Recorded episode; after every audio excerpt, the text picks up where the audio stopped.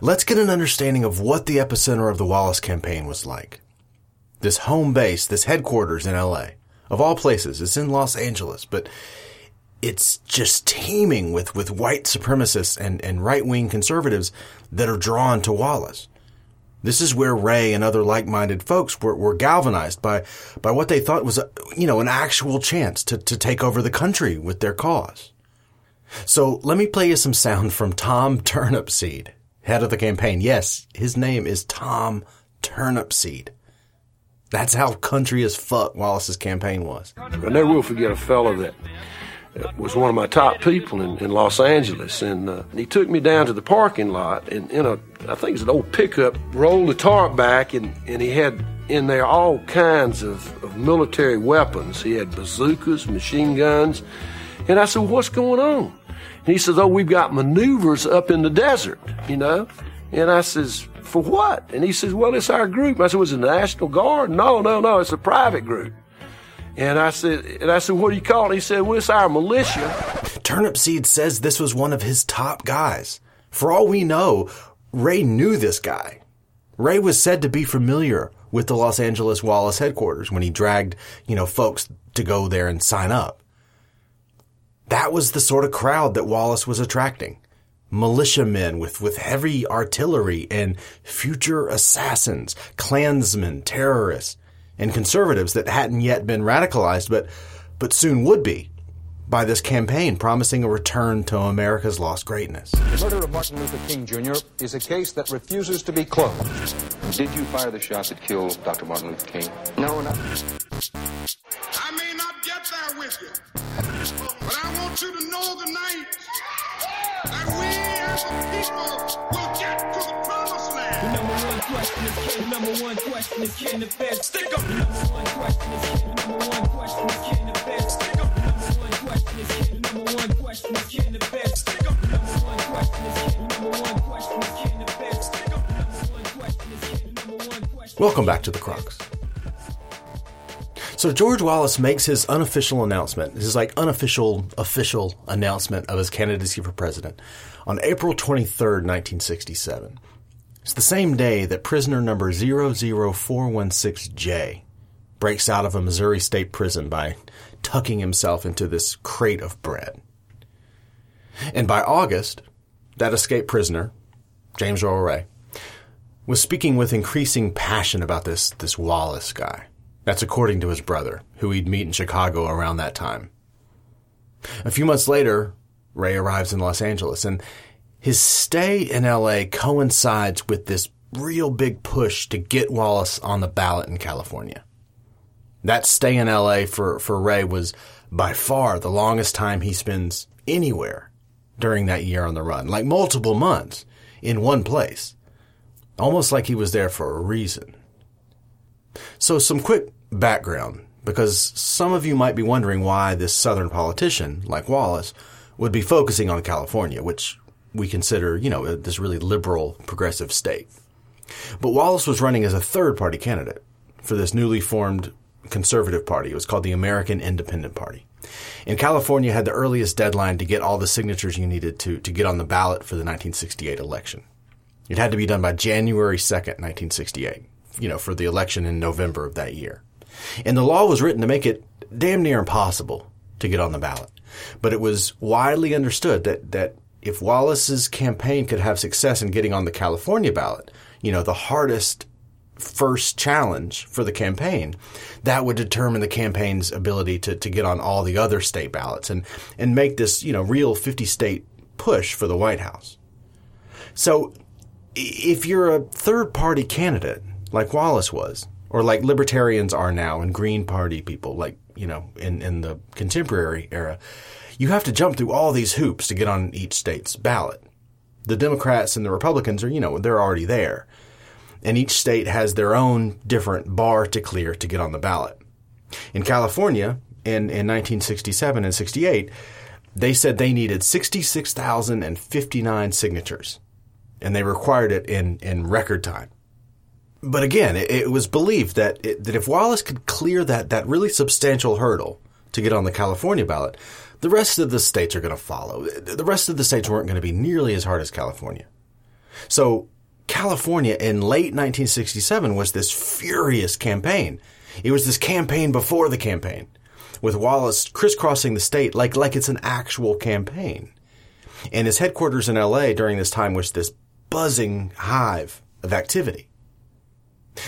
Now, I said signatures earlier, which is not at all the case. That was just kind of an easy way to say it. It it wasn't this ordinary petition type thing. Like it wasn't just 66,000 signatures in a state as big as California. That'd be easy as shit. It wasn't easy at all. Wallace supporters had to get Californians to like fill out this voter registration thing where they like switch their whole damn party affiliation. Like sign up to be sort of like members of the American Independent Party, basically. It wasn't asking someone just to sort of casually sign their name. It was asking a lot of strangers to have them fill out like all this business and, and switch parties. So this whole big thing is happening and the national press is, is covering it. Every, I mean, everybody's talking about Governor Wallace of Alabama really rallying the, the troops in California to get this get this thing done because, you know, he could make this really sort of historical push for the White House. And and these racists are just flooding in to work on that effort. It's all hands on deck for, you know, for white supremacists. And Ray arrives in Los Angeles just as this big push comes at the LA headquarters of the campaign. And this we know that very soon thereafter, Ray is told by the phone company in LA that there is going to be like a delay on, on getting new service installed. And Ray explains that he's working for the Wallace campaign and that he needs his installation expedited. That's something that is granted actually by the by the phone company. So he says he's working for the Wallace campaign. And then a few weeks later, we know that Ray brings some folks he knew. I hesitate to call them friends. It sounds like folks he, he knew from, from being out drinking. There's a stripper, there's a bartender, bartender's brother, and he brings them to the Wallace office in LA to get them to sort of reluctantly fill out this registration for Wallace. This is the only payment he asks from the, the stripper, this, this woman, Rita Stein, who needs Ray to drive them to New Orleans to pick up her kid, which they do in like record time. They, it's like almost in a weekend. They drive straight there and straight back. And the bartender's brother would, would later recall how, how Ray seemed really comfortable and familiar at the Wallace office when he had dragged them there to, to, to register. Again, that was all he asked for for this drive all the way to New Orleans. And and this guy, uh, this the bartender's brother, this guy Charlie Stein, he he remembered that he thought Ray was involved with the campaign in some way at that point. But as diligently as Ray may have been working on the Wallace campaign, you know, to, to get him on the ballot and, and move him closer to the White House through legitimate le- uh, electoral means, he was apparently developing this theory that he could help Wallace by getting rid of King. At least that's what his brother Jerry told author George McMillan a few years later. He said, quote, Ray had it in his head that it would help Wallace if King wasn't around. Unquote. Like not around, like gone, like dead gone. And that makes some sense, right? I mean, if you remember last episode, King and Wallace had stood as these two, you know, like towering figures who had been battling since 1963 in Birmingham. And and Ray became convinced, at least according to Jerry, that Wallace needed King finally like out of the way.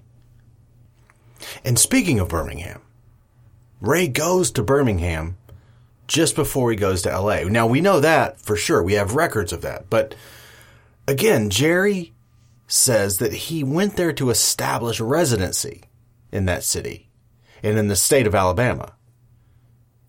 He tells McMillan, he says, quote, Jimmy was going to Birmingham to take out citizenship papers in Alabama.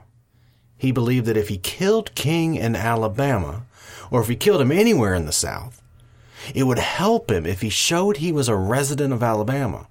Of course, if he killed King in Alabama, he believed Wallace would eventually pardon him. Not at first, but after a few years when things had cooled off. unquote. That's what Jerry tells to George McMillan.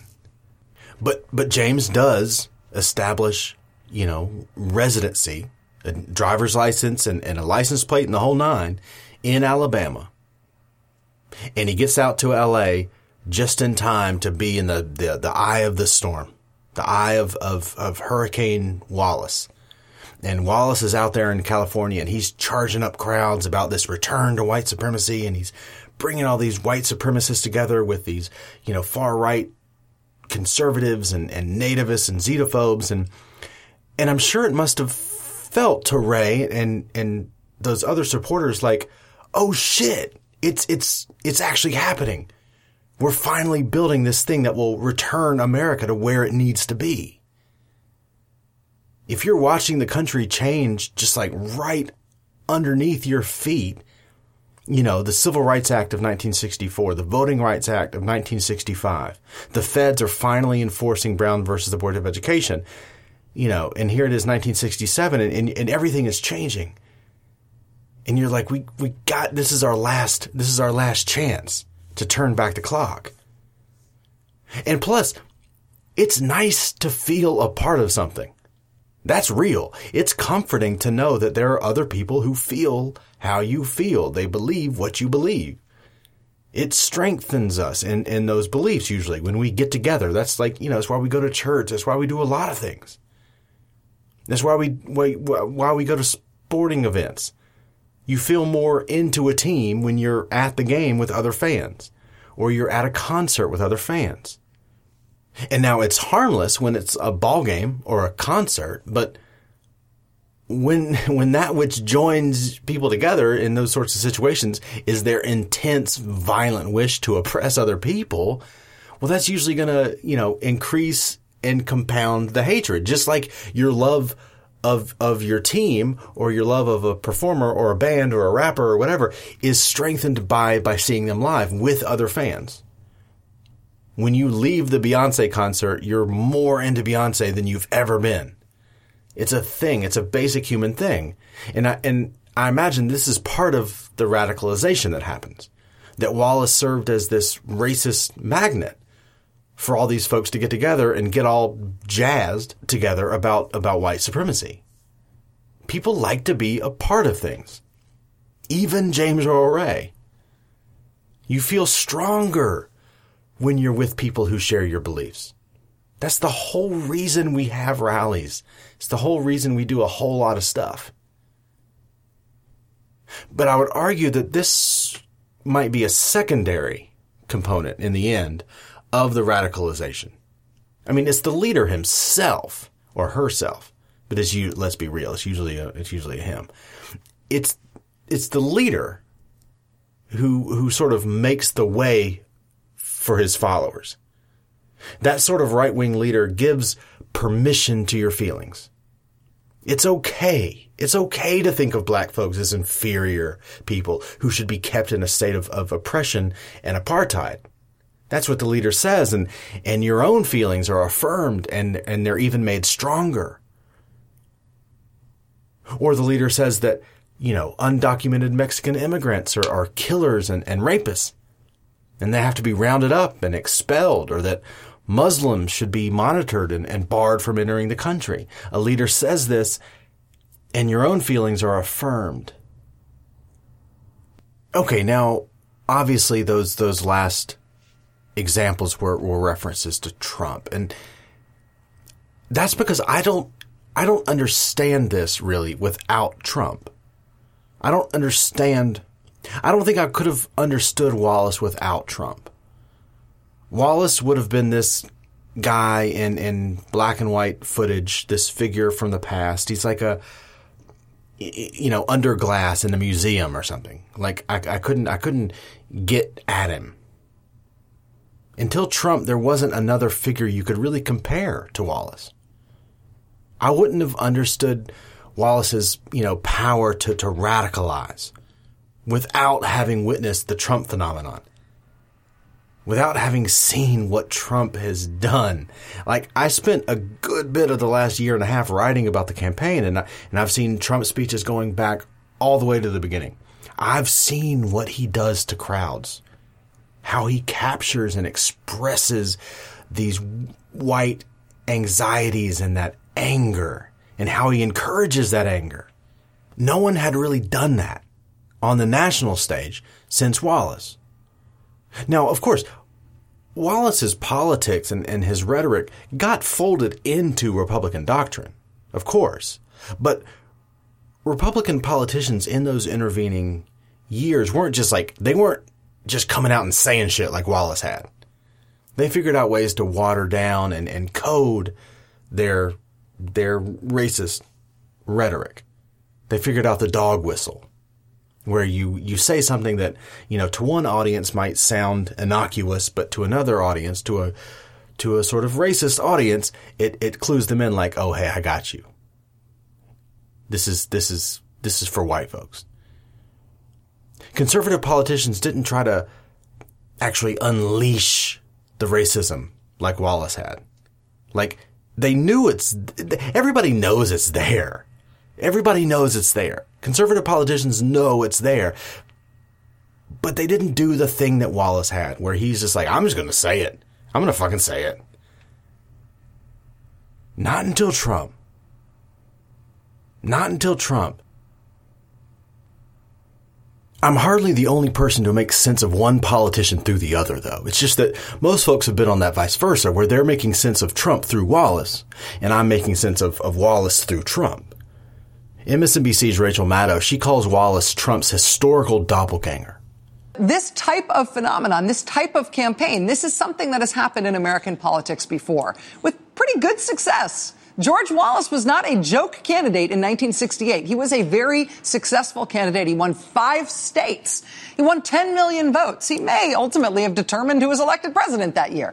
And the extent to which we keep saying this year, oh, this is new, this is baffling, this is breaking all the rules, sort of makes for exciting commentary, but it's not true, literally. There is direct historical parallel, both with, both with this guy and his previous runs for office and with his historical doppelganger from not that long ago. Maddow did a really great job. She did this really good segment on her show comparing the two politicians, and, and, she ran some NBC footage of reporting from, from back in the day, back during Wallace's campaign, and it was so like uncannily similar to how Trump supporters sound that that I had to get the whole segment. So this is from October 7th, 1968.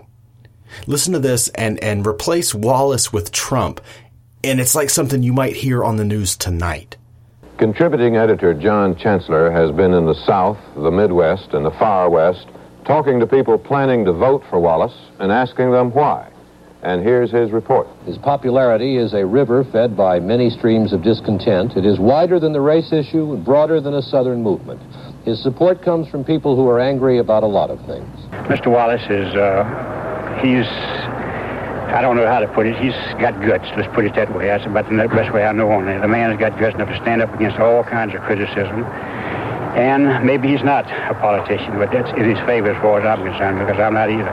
If Wallace don't win, I believe there are going to be a, a lot of angry people. Uh, I just don't know what uh, what'll happen. Uh, uh, it's just with this no law and order. I think if he don't win, we're just in a mess.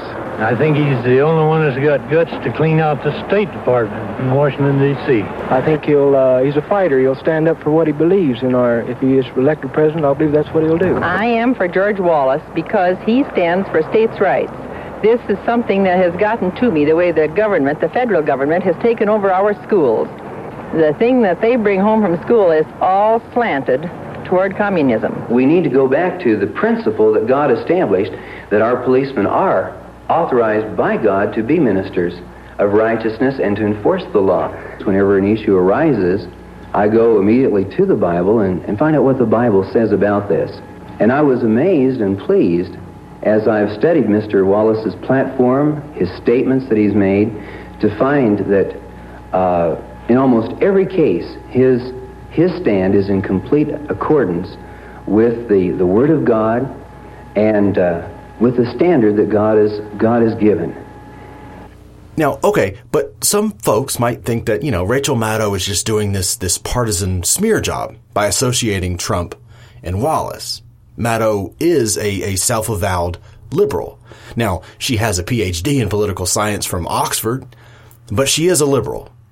So maybe we could turn to a conservative here. We could consult Stuart Stevens. He's a Republican strategist who worked on the last five presidential campaigns before this 2016 one. To say nothing of the dozens of, of Republican members of Congress and senators and governors that he's worked for. This dude is a legit true blue Republican.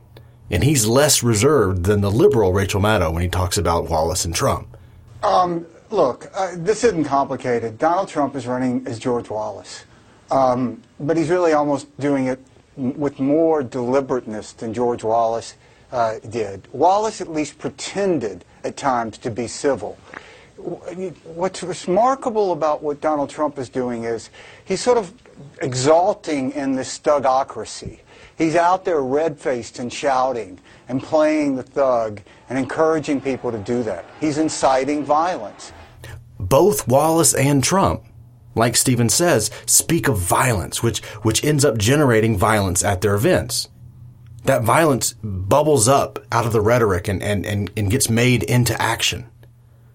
The violence that, that the candidates promise, Wallace and Trump, is against outsiders, whether they're black folks, Latinos, Muslims, or, or just white progressives, against people who are changing things, in other words. Trump talks about making America great again, a return to, to when things were, were good and, and right. But Wallace was doing the exact same thing. That phrase, make America great again, could just as easily have been Wallace's.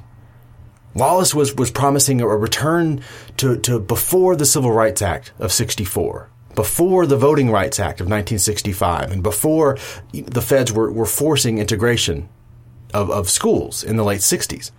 White folks' America had changed. And victories for black America have always made conservative white folks lose they shit. And there was a very noticeable, a, a, a palpable, visceral reaction to those mid 60s victories for black folks. And just like clockwork, the next big victory for black folks, the election of the first black president, produces Trump. Trump emerges onto the political stage very early in Obama's presidency by leading the birther movement. This movement that insisted that Obama was really African, not American. Probably a Muslim too. That's a lot of stuff that still persists. That Obama is, is, is somehow not quite American. Go to conservative media. It's still there. And see, that's exactly how black leaders were treated by the FBI and by citizens back in the 60s.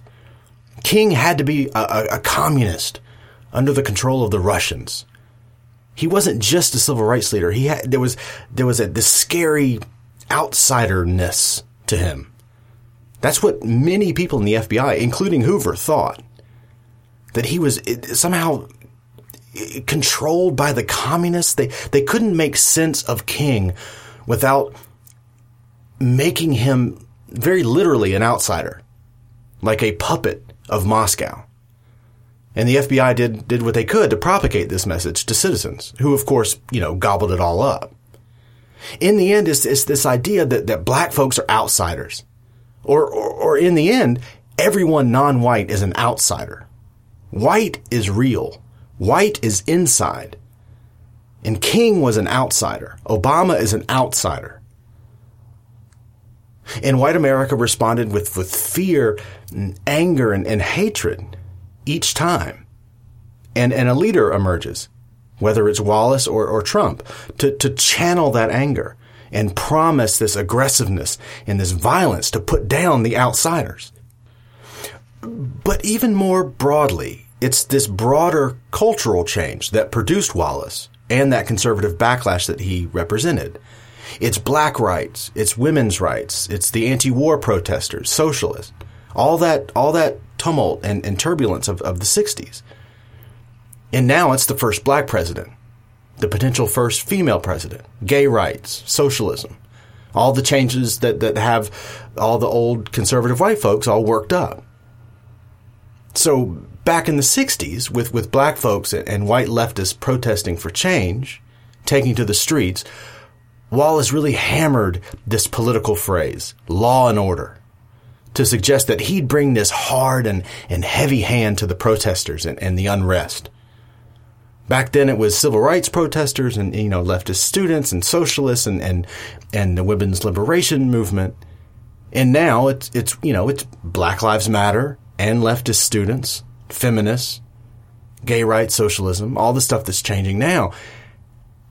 And it's this, this idea of law and order, that phrase that says, I'm going to return things. I'm going to bring things. I'm going to bring order back. All these people, all these people clamoring, all these people trying to attack us from the outside. I'm going to bring law and order. I've seen Wallace speeches just overloaded with that phrase, law and order. Trump too, same phrase. The phrase means something very specific when it's used by white conservative politicians. It's about promising to give the police more power, to be more aggressive, more militaristic, more unforgiving. To put down people asking to be considered inside, to put them down violently with, with, the, with the power of the state. Both candidates, Wallace and, and Trump, had this idea that, that cops were, were just taking it too easy on protesters and black folks and whoever else. Here's a Wallace television ad that, that really preys on that fear of somehow everything devolving into, into lawlessness. The sound you'll hear is like, is this Molotov cocktail or, or something being thrown through a window. Like, like all small businesses, all mom and pops were going to get firebombed by black protesters or, or SDS kids or something back then. Why are more and more millions of Americans turning to Governor Wallace? Open a little business and see what might happen. As president, I will stand up for your local police and firemen in protecting your safety and property. Now here's Wallace prefiguring Trump's rhetoric on, on how uh, cops can't be as forceful as they need to be. Something that Trump returns to really often. The Supreme Court of our country has handcuffed the police. They have rendered decisions today that are absolutely ludicrous and asinine. Turn people loose every day who are self-proven and confessed murderers of five or more people. Now here's Trump responding with the same sort of fear mongering. They're all out to get you. The attacks on our police, homicides, illegal immigrants with criminal records. Trump eventually adopted the phrase law and order straight from Wallace's speeches back then. He lifted it right directly out of Wallace's playbook.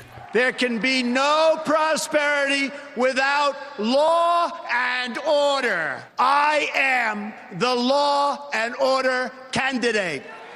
But what both candidates also relied on was this idea that, that everyone is against us. Not just the criminals, the protesters, the, the black folks, the immigrants, the Muslims, the socialists. But then also the game itself. The whole thing is rigged. It's just us, guys. It's just us good white folks, mostly men, against the world. Wallace and Trump both told their followers that, that the press is rigged against us. The polls are rigged against us. The whole election is rigged. Literally rigged. They would say that, that the press who, who, who come to the rallies and write down what I say and they write down what y'all do and they write down what y'all say, oh, they're just lying.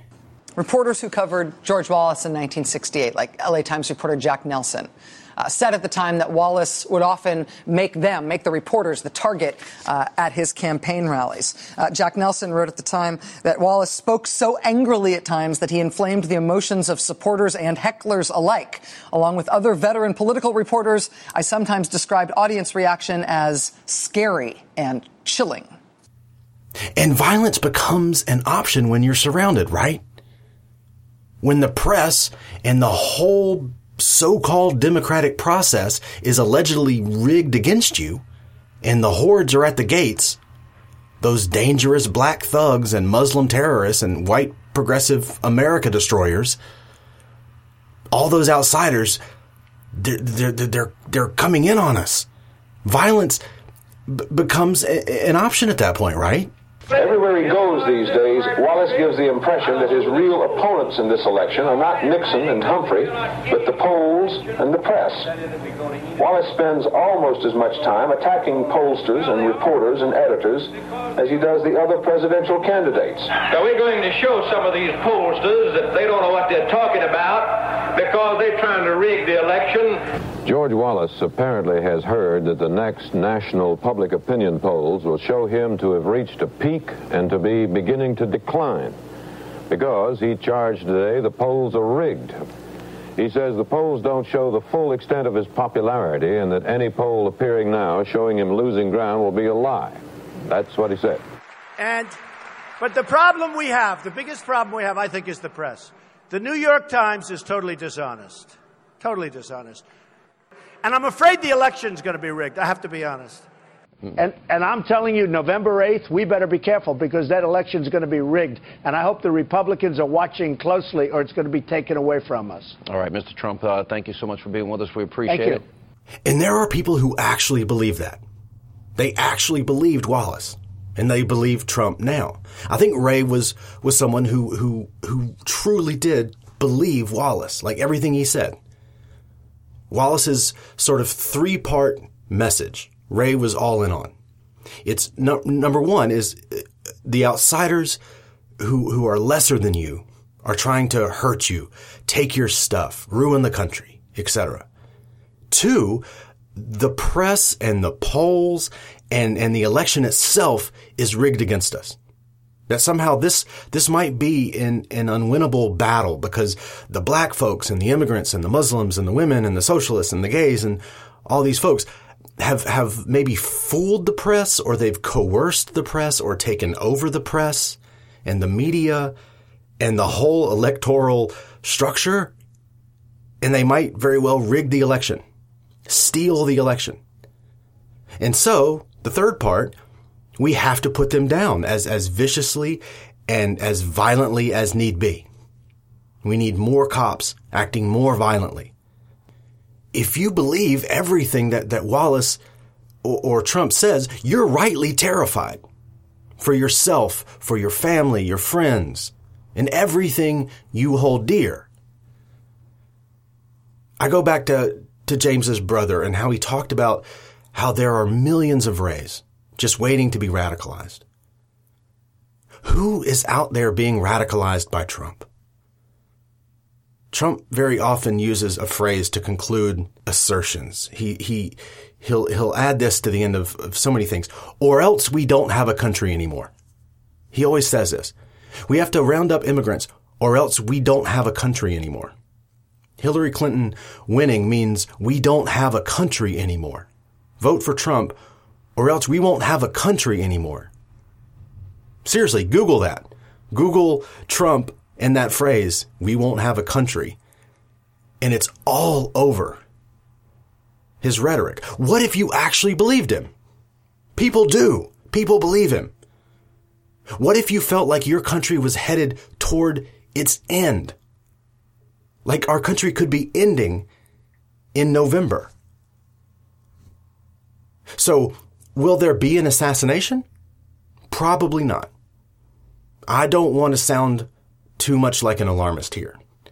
It is a different time than the 60s. Things are better than they were back then. 2016 is, is not the same culturally, socially, it's not the same as the mid to late 60s.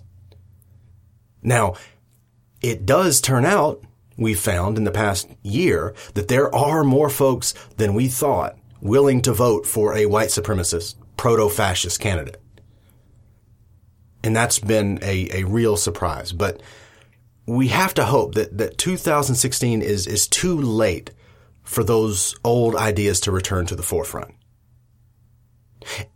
And secondly, there are a lot of uh, ingredients that go into making an assassin like Ray. You know, I've made the case that, that Wallace radicalized and, and activated Ray, but it's not like Wallace could have mobilized just anybody. He's not, he, you know, he wasn't a sorcerer.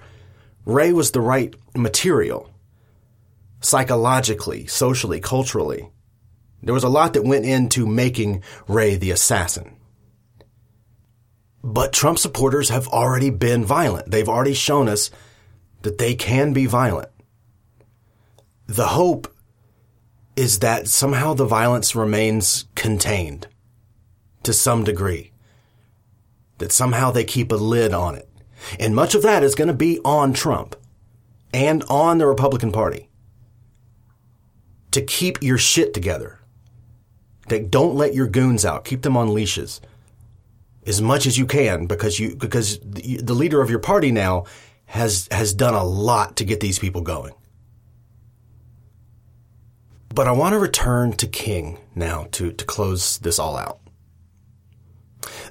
The terrible irony is that King's final project would have saved the Rays. James and his family, and also those, those millions of Rays that Jerry described. His occupation of Washington and those demands would have saved the Rays. If you were a poor white back then, King was the best friend you had. Not the Republicans, not the Democrats, but King. And his demand for a total, direct, and immediate abolition of poverty. A guaranteed income for all Americans. King's black Christian socialism would have helped far more white folks than black. Just a month before he was shot in Atlanta, King gathered poor, country ass white folks. One was a daughter of a Klan family. He got them together with Latinos and black folks and, and Native Americans. All these folks on the bottom, black, white, and otherwise, to unify, go to Washington, and demand a, a long overdue reshuffling of the economic deck. Ray was precisely who King was fighting for when Ray shot him. Ray came from ugly Midwestern poverty, the sort of rural destitution that King expressly emphasized in his last years. I, I didn't get much into it, but it was it was truly horrific. Ray's upbringing. He's just a little kid, and, and imagine your your little sister running into the house, just f- fucking torched, and she burns alive in the middle of your house. And then that house is eventually cannibalized piece by piece for firewood to combat the kind of winters you get in the Midwest when you don't have money for firewood or coal or whatever. That house was eventually nothing. They ended up without a house because they burned it all piece by piece. Ray was an outcast at school, reeking of, of piss and poverty. And that's exactly who King was going to demand the country to address. All the folks on the bottom. He was to lead a demand that those punished by racism and capitalism be protected and fucking cared for. Like humans. The Ray family was overrun with criminals. That's true. The Rays were what we'd call thugs. They'd long found themselves on, on the losing end of the American dream. But on April 4th, 1968, that poor white boy ended the last best chance for his people when he killed the Reverend Martin Luther King Jr.